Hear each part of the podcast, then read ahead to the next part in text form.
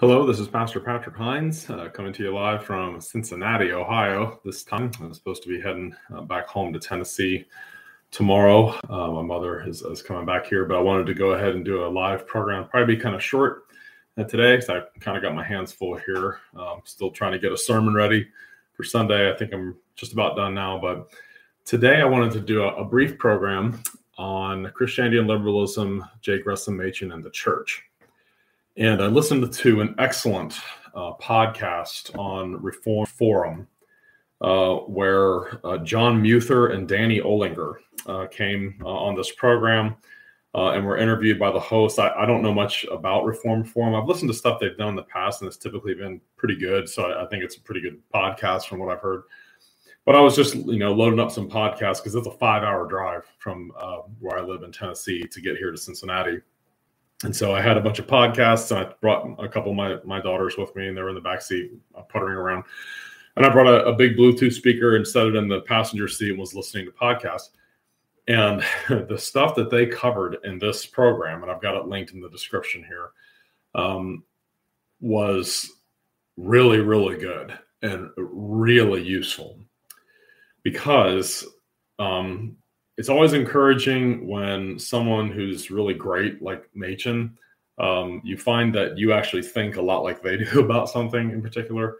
Uh, because I have had so many conversations um, with ministers in the PCA uh, and other places, other larger reform denominations that are drifting to the left.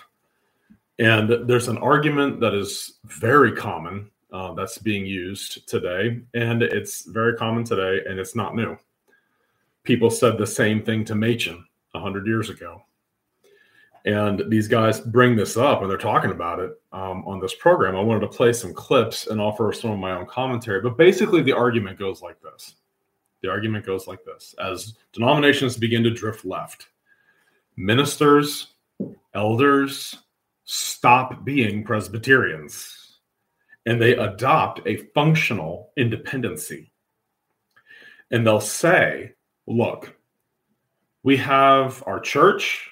Our church is a good church. We're Orthodox. We're, we don't buy any of this critical race theory, and we're not willing to, you know, go into this statement on recon- racial reconciliation, and we don't buy into the side B celibate gay Christianity stuff. We we don't buy any of that. I've got my church, I've got my presbytery. My church is a good church, my presbytery is a good presbytery.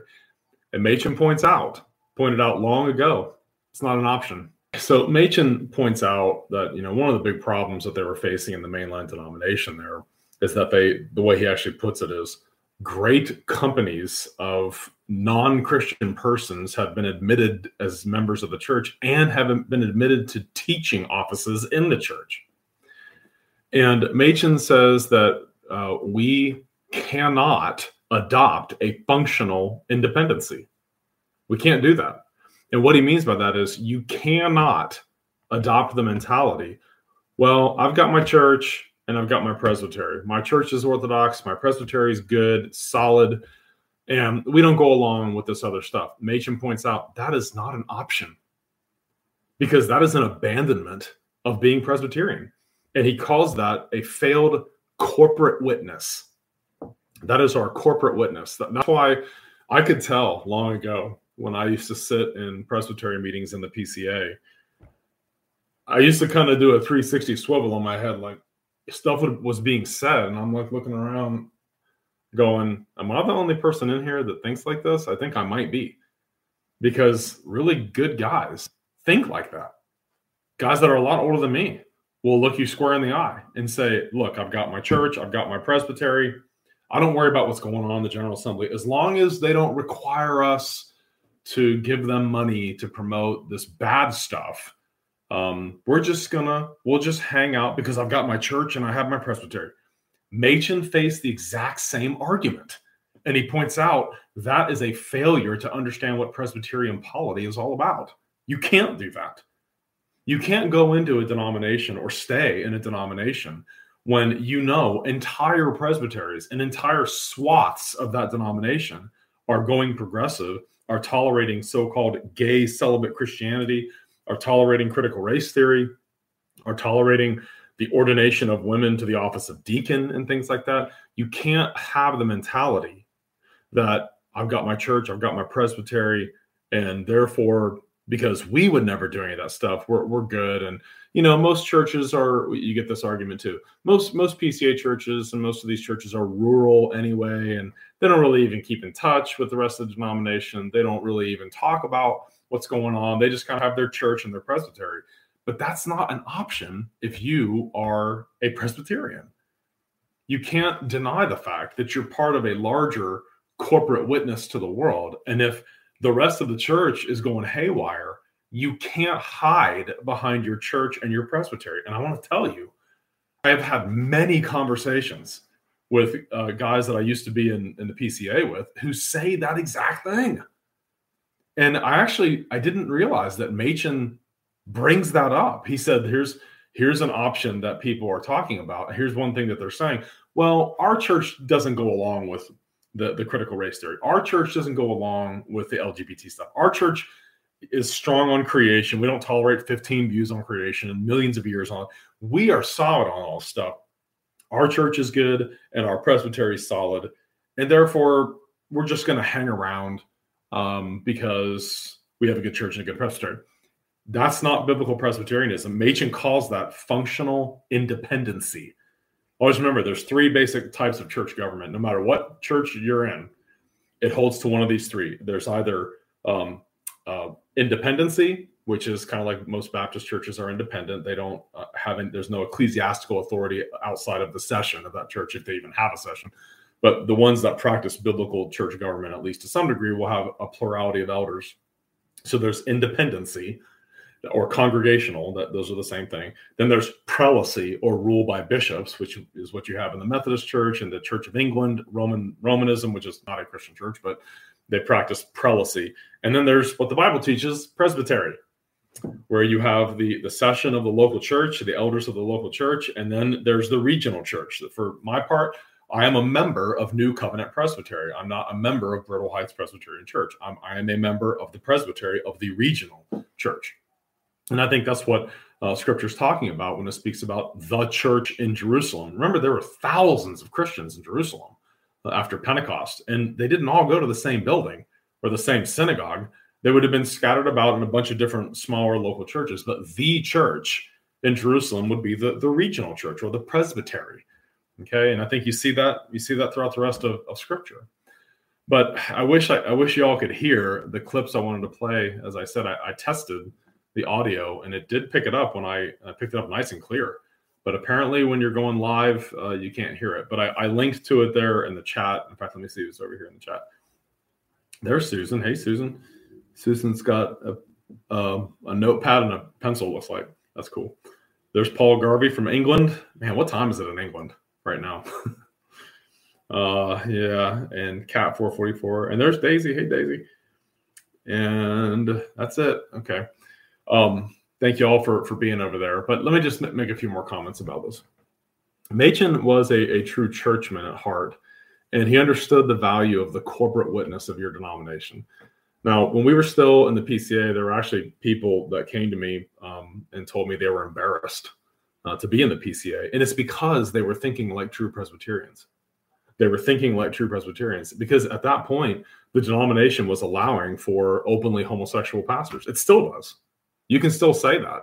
And even though they've overturned the BCO and got an amendment to it or something, but that amendment never needed to be added in the first place. You already had everything you needed to get rid of people that say they're they're homosexuals, and they didn't. They didn't. Uh, one of them voluntarily left, but I know there's a lot more that are still in there that are still making those claims. And the the notion that our church we would never do it and the the presbytery our presbytery is good. Uh, our presbytery is solid. We would never allow this kind of thing. Um, but yeah we realize the general assembly is doing stuff. We're going to hang around un- unless they try to force us to do bad stuff. But you see the thing is the the further left a denomination drifts um, it will begin to give birth to stuff that is against orthodoxy that is actively campaigning against it Um, and that's what happened uh, in the mainline denomination. That's why Machen, although he did fight the good fight there, he eventually had to leave and he had to form the OPC. And I do know from the stuff that I've read about his life that he was very disappointed at how few churches left with him. And the thing is, the mainline denomination, the, the PCUSA at that particular point had gone liberal. I mean, if you're if you're willing to be part of a denomination that says it's okay to deny the virgin birth of Christ, to deny the substitutionary atonement, uh, to deny the the essential truths that make us Christians by believing them, then in what sense is this even a church? Why would you want to stay? Uh, is my question. Uh, but as I said, when I was um, in the PCA a few years ago, I was in the PCA for eight, eight or nine years, I think it was, and I could tell I was one of the very few people in the room um, at Presbyterian meetings that thought like this. But I thought a lot about the fact that there's a corporate witness that we're tolerating that is not tolerable. And it is not okay for us to be in subjection to these brothers. That's one thing that is also left out. I've, I've talked to fellow ministers uh, in the PCA about this uh, long ago, and actually recently talked talked to one about it. When you take your ordination vows, you take it, you promise God. Do you promise to be in subjection to your brethren? You say yes to that. You're you're swearing an oath before Almighty God. And I, I, I said to this brother, I said, Do you not realize that you are in subjection to men who promote sodomy? Who are saying that men should embrace this as their identity. You are now part of a church court that embraces this. And he said, No, no, no, we're, we're not in subjection. I said, Yes, you are. Yes, you are. You took a vow. Do you promise subjection to your brethren? You said yes. If you didn't say yes, you wouldn't be a, a part of the of a presbytery. And so Machen understood the seriousness of these doctrinal defections. It's when these when these defections start happening, they need to be dealt with, and they need to be dealt with quickly. That's one thing. It's a running joke in Presbyterian circles, and I I used to chuckle when I used to sit at Presbyterian meetings and hear this joke. Ah, Presbyterians take forever to do anything. They just take forever to do anything. And uh, I was thinking about how unbiblical that is. Uh, listen to the Apostle Paul when he was faced with very serious error, a very serious error that was related to the gospel. And I would say if you get sin wrong, if you don't even know what sin is, uh, that is a gospel error because now you don't even know what people need to repent of. But listen to the way Paul described it. See, see if Paul, if Paul was sitting at a meeting and people started joking about how, yeah, it takes us years to get anything done. I wonder if he would have chuckled at that. Listen to what he says here in Galatia, to the churches in Galatia when he wrote Galatians. And they their errors were destroying the gospel. He said this occurred because of false brethren secretly brought in who came in by stealth to spy out our liberty which we have in Christ Jesus that they might bring us into bondage to whom we did not yield subjection even for an hour that the truth of the gospel might continue with you. And he says later in the book a little leaven leavens the whole lump. And i want to say yeah a little leaven will leaven the whole lump, especially if you let it sit there leavening the lump for eight years. Yeah, it's going to leaven everything. And it's going to desensitize everybody to everything. When people defect from the faith, if the courts of the church will not discipline them or deal with them, and every single person involved in the Revoice conference should have been brought up on charges and defrocked like that. They should have been stripped of their ministerial credentials, and that's the end of it. And it should have been a slam dunk. It should have been easy. The conference was an atrocity. Nate Collins and Greg Johnson and all those speakers are advocates of a different religion than me. Whatever it is that they're they're pushing and promoting, it ain't Christianity, and it's not what the Bible says. And the the utter disrespect to the text of scripture that went on in that conference. It's all coming back to me now. I helped write I helped write our presbytery report that nobody read um, on that issue. But the massacre, the, the total disrespect of scripture that happened um, was was absolutely appalling. Um, and they just embraced it. They just embraced hook, line, and sinker. homosexual homosexuality is a real thing. Uh, people are just, you know, that's just the way they are. Uh, there's no possible way of repenting of it, and you just have to embrace it and embrace a single celibate life. I'm like thinking that's a death sentence. That's a death sentence. You know, I pointed out in a sermon, so someone actually got upset at me for saying this. But I said, look, if someone is telling you they're gay, first the first thing you need to do is tell them, no, you're not. Stop saying that. You're lying. You're lying. Well, but but adopting, owning the sin is the first step to overcoming it. No, it's not. No, it isn't. Paul said in Romans 6 11, reckon yourselves, conceive of yourselves to be dead to sin. Not dead to sin, but alive to God in Christ. Not gay in Christ, or a thief in Christ, or an adulterer in Christ, or an alcoholic in Christ, or a porn addict in Christ, or any sin in Christ, a thief in Christ. Dead to sin, but alive to God in Christ. And I pointed out if some even if someone is saying that they are a homosexual, if they're a professing Christian, if they don't have the gift, that special gift that's spoken of in 1 Corinthians 7 of lifelong celibacy, um, they should get married.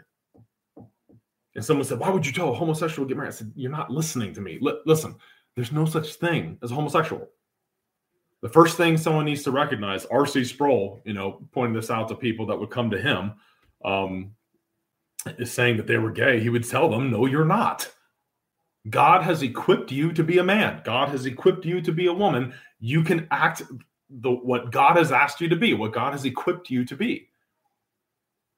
You know, I've had a couple guys come to me now too. Have come to me telling me they have ongoing struggles with uh, same-sex attraction at times, and I've let them know you are not gay. There's no such thing. You crucify that desire just like any other sin in your life. It's unnatural. It's a violation of God's law. It's a violation of the created order itself, and you need to follow the Lord and obey him. And both of these men, and it almost brought tears to my eyes. It still almost does when I think about it. They both said, Thank you for helping me understand there's no such thing as being gay. And I realize I'm not now and that I've been deceived. And they both asked me to pray that God would bring them a godly wife. I just thought, isn't that encouraging? One thing, one of the last speeches I ever made in the PCA when I was at Presbytery, and this i know this angered some guys but I, I, felt it needed to be said. I said the god that is being presented by these speakers at revoice is not the god that we worship because for some reason he's not able to liberate people from this sin. Oh we can liberate them from anything else except this. I said that's not the god we worship. There's no this this sin has no special status has no special power over any other sin and people were liberated from it in corinth just like every other sin you know, First Corinthians 6, 9 through 11, great passage. Such were some of you, uh, fornicators, adulterers, sodomites. I mean, he mentions both arsenokoitai and the, the uh, active and passive partner and the homosexual. He mentions them both, along with drunkards and everything else, just pointing out these are the sins that you used to live in. These are the sins that used to define your existence, but they don't now. Such were some of you. But you were washed, you were justified, you were cleansed uh, by the uh, Lord Jesus and the Spirit of our God. And so, if you're going to allow people to get away with that in the courts of the church, their sessions, their whole presbyteries won't discipline them for, for such obvious sins against their ordination vows, against scripture, against our confession, against the book of church order, if they won't deal with them, then I, I have to ask the question what good is the denomination then? You know, I used to think if the PCA was going to go wacko, it would be over, you know, some kind of very subtly worded false gospel like federal vision stuff. Federal vision intermingled with new perspectives on Paul and you'd have defenders trying to find ways of massaging language to make it sound orthodox and others that would uh, massage it even more to make it sound like it's okay. But I used to think, okay, it'll be something like that that'll destroy the denomination. But if you stood up and told the whole world you're gay, that you would definitely be dealt with. it's like, no, you can do that too. You can do that too, as happened, uh, as happened in the PCA. And I, have played uh, Greg Johnson's speeches out there. In fact, here I'll uh, I'll link to it. Uh, you you can watch this left if the internet will work here. I will try to find this here. Here's YouTube. Okay. And I would encourage you to uh, watch this, watch this speech. Um,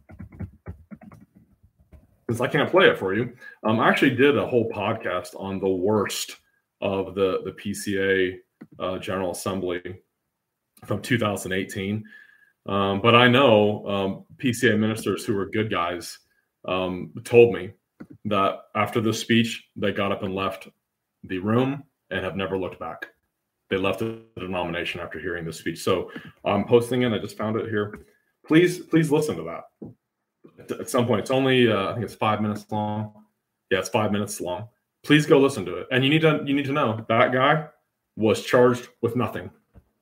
He got away with everything he said, all of his argumentation, and in fact, he was applauded for that speech. Now, Machen knew that people were arguing, as they argue today. Look, my church is good. We're not like that. Um, my presbytery is solid. We would never tolerate that. Machen points out that's not an option. That is not an option if you're a Presbyterian. That is a functional independency, and we can't do that. We absolutely cannot do that because to do that, Machen said, is to bear false witness. It's a false corporate witness. If we know that there is serious false teaching going on somewhere in our denomination, we've got to deal with it. And the thing is, a zillion presbyteries did that and tried to, to submit overtures. We submitted an overture to investigate and to deal with this plain and obvious defection from the faith that's been going on. I mean, at the Revoice conference, they had three Roman Catholic speakers there. One of them was a monk. One a monk. And I'm thinking, okay, you had a monk from the Catholic Church. You also had a woman who identified as a, a lesbian Roman Catholic woman spoke at your conference and was put up there in front of God's people as an adequate spokesperson for the cause of Christ. And they were found guilty of nothing. Nothing. They made some errors in judgment. But are they really guilty of anything? Did they betray the gospel? Um, their presbytery said no. And the SJC of the PCA upheld their, their ruling. They're fine. So I'm wondering, what in the world do you have to do in the PCA to get in trouble? What do you have to do? Stand up and denounce all this stuff? I bet you'd get in trouble if you did that. it's it's absolutely unbelievable to me. But I just want to address my brethren. I hope that some of my PCA brethren that I know listen in to some of these will hear my heart here. You cannot hide behind your church and your presbytery just because you guys are Orthodox and would never never do this or promote it, and you you think your presbytery we would never do this or do that. There is a corporate witness of the denomination. You can't tolerate it. There's a corporate witness, and it's a false witness against God. Okay. Let me see who else. Yeah, it must have been good because you were cracking up. It is good. I am so disappointed you can't hear that. Maybe if I played it on my phone. Um, I think. Okay, I'm gonna try. I'm gonna see if I can do this. Let me see if this will work, and I need you all to to listen in here and see if you can hear this. Um, sorry, this is really off the cuff. I really, really was hoping you would get to hear this. Um, where is it? Where is it? See all. I need to see all the episodes of this. No, it's the one on Christianity and liberalism and the church. Ha, there it is. Yes, this one. Let me see if I can. I like the uh, piano music they've got here. Okay, let's uh let's back.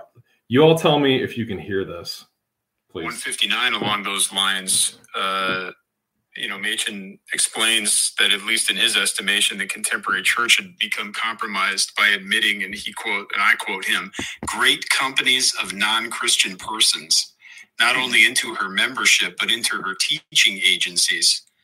End quote. And then he kind of expands on that at least for the next. You hear that? Machen said in 1923. In 1923, he says, Well, the church has made an error in allowing great companies of non Christian persons into its membership and its teaching agencies. Now, listen what he goes on to say.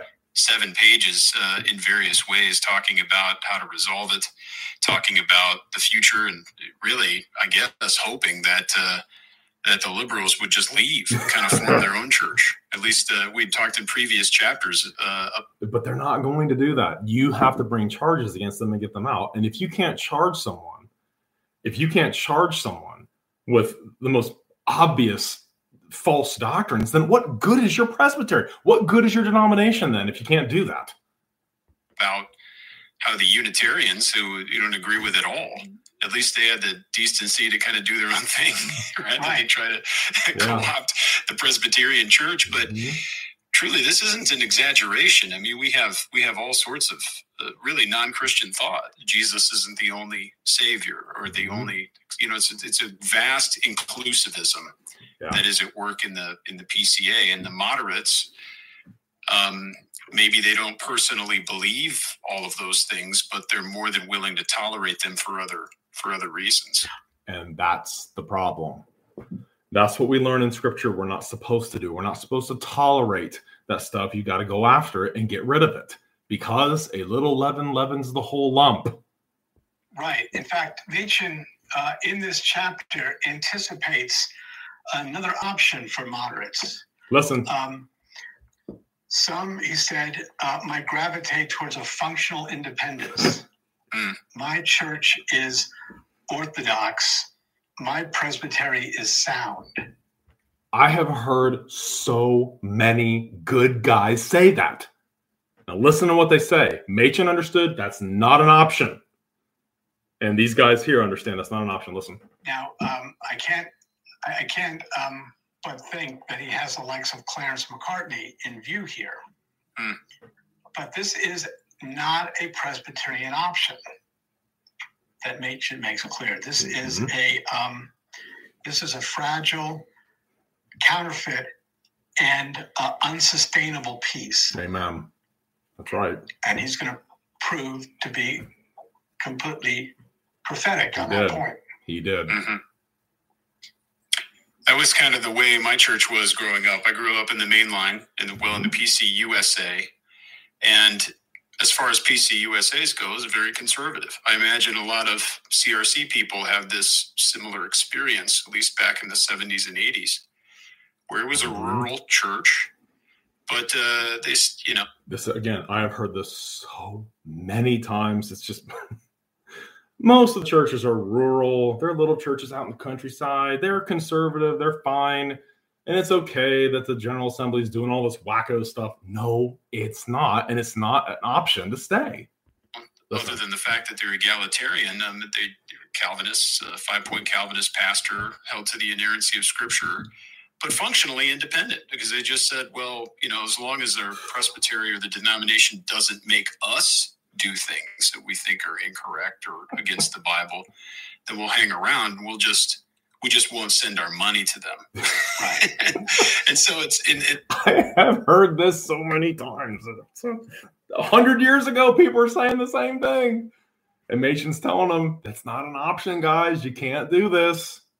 I, I said the same thing to my brother. That's not an option. In that sense, you really cease to be Presbyterian. That's right. And that's just, you know, as you indicate, not an option for Machen. It's not. And of course, eventually the denomination will make them do things mm-hmm. against their eventually. conscience. Yeah. The conscience clause is always um, always has an expiration date. Mm, yeah, mm, and that church for for anyone that cares is the church where I grew up has since left. Uh, they, they joined the EPC in the early well, yeah, okay. 2010s or thereabouts. So. And the language Machen uses here is corporate witness. It's the corporate. Okay, you got to get this. You hear this stuff about corporate witness? Listen to this. Witness of the church. Um, the um, all the offices of the church are responsible for the teaching from all the pulpits. Um, and uh, he, writes, No. You hear that? All the teachers in the church are responsible for all the teaching from all the pulpits. You cannot say, I got my church, I got my presbytery, and we're good. You can't do that. I'm going to back up just a little bit here and listen to that again. Corporate witness. It's the corporate witness of the church. Um, the um, all the offices of the church are responsible for the teaching from all the pulpits. From all of them. That's um, right. That's and right. Uh, he, he, writes No individual is walking upright according to the truth of the gospel if he acquiesces in a corporate witness that is false. And that's why I left. And that's why I told the elders long ago when we left the PCA I said, guys, I can't stay here. I will not be part of a false corporate witness like this. I will not do it. Year after year after year, these guys are still there. Oh, we would never promote any of this stuff. Oh, we would never do it. You are part of a false corporate witness. Listen to that again. For the teaching from all the pulpits. Yep. Um, and uh, he, he, writes, no individual is walking upright according to the truth of the gospel if he acquiesces in a corporate witness that is false. Mm, amen. Uh, and so you can't hide behind your congregation or your presbytery. What were other voices saying at the time? As I was driving driving here, I was like yelling amen, and my little girls in the back are like, Dad, what are you doing? So that is so right on the money. No one is walking upright in accordance with the truth of the gospel if they acquiesce in a corporate witness that is false. So if you're in a denomination that lets pastors tell the whole world they're sodomites, and you think, I've got my church, I've got my presbytery, you can't hide behind your church and your presbytery. You can't hide behind your congregation and your presbytery. You either go after it and get it out, or you get out. Okay. Well, I've got other stuff I need to do. I need to check on my dad, make sure he's doing okay. He had uh, kidney dialysis yesterday. Um, but my mother's coming back from Alabama, and her 100 year old mother is still still alive. Um, they all went down there because they thought for sure she was going to go on to glory, but she hasn't. Um, so my mother's coming back here. When she gets back, I'm leaving to go back to Cincinnati tomorrow. But uh, I wanted this to be about a half hour, so I thought that was good. But please, uh, that that link, um, I think, I, yeah, I did I did put it in the description. So go listen to that whole program. I know it's kind of lengthy, but Reformed Forum does really good work. The podcasts I have listened to by Reformed Forum are really good. Um, but that one on Christianity and liberalism in the church was like, wow, it was so good. Um, and so much of what they said was stuff that I tried to convey to my brethren, um, much to no avail. Um, but anyway, okay, let me see who else is here real quick. Um, there's Oscar Fabi. Ecclesiastes is this wonderful book of the Bible.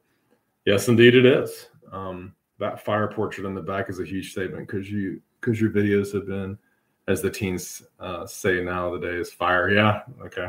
Maybe I should get see if my parents will let me. I have no recollection of that. They just moved into this nice uh, condo here. I and I recognize everything on the walls in the house except that. I don't know where they got that or when they got it, but that's a cool picture. I like it. Uh, it's good. It's good background. Okay.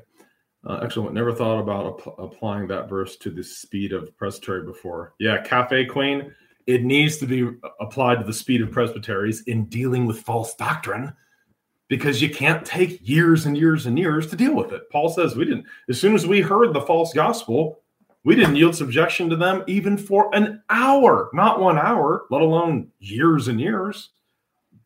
Okay, thank you, Pastor, for telling the truth. Amen. We are dead to sin, alive in Christ Jesus. I will tell people this. I have to repent and stop compromising people. There's not such a thing as gay. That's right. R.C. Sproul said it so well way back, it's probably in the 70s or 80s. He said, The first thing we have to get across this is a direct quotation. The first thing we have to get across to people is that intrinsically, inherently, biologically, there is no such thing as a homosexual. I'll say it again. Intrinsically, inherently, biologically, there is no such thing as a homosexual.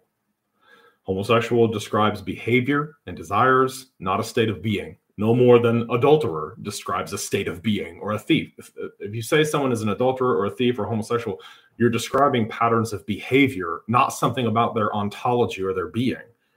But that's way the term's been co opted for uh, a number of decades. Sadly, uh, the Christian church, by and large, including the Reformed church, um, has allowed the world to define the terms of the debate instead of scripture. And that's why we're losing that debate. In the 1970s, workers of iniquity changed the term homosexual to gay. That's right, they stole the word gay. Did you know that AIDS um, used to be called GRIDS, gay related immunodeficiency syndrome, GRIDS, and then it was changed to acquired immunodeficiency syndrome. Uh, that was on purpose as well. Most denominations are going the way of the world. Yeah, they are. Uh, you can hear, you can hear, you we can hear. Yeah, I was glad to see that. I'm glad that that came through. Hopefully, it was it was clear. Um, okay, uh, here's the reason. Well, what's the reason? What is the reason? Is it because is it what I'm saying? Is that what you're saying? Okay, uh, Peter Griffin, keep up the good work. You, thank you, sir. Appreciate your encouragement. Um, that's why our church left the Church of England. Good. Yeah, the Church of England is is a is a cesspool of iniquity. And there's Wesley Putnam. He's been on here before, it's good to see you again, sir. All righty, I need to go check on on my father. Uh, but thank you all for uh, being here, and uh, I've persevered. Um, have been able to get podcasts out every day. I did two yesterday because I missed Tuesday, I think. But I think they're all on schedule. And they're all out there. So love you all. Thanks for being here. Oh, there's Colin. Colin, I see you, brother. I, am supposed to see you this weekend. Uh, actually, you're coming into town, so uh, we'll see you and um, Sarah Grace, and looking forward to that. So I love you all. Have a good um, rest of your day, and thank you all for watching or for listening.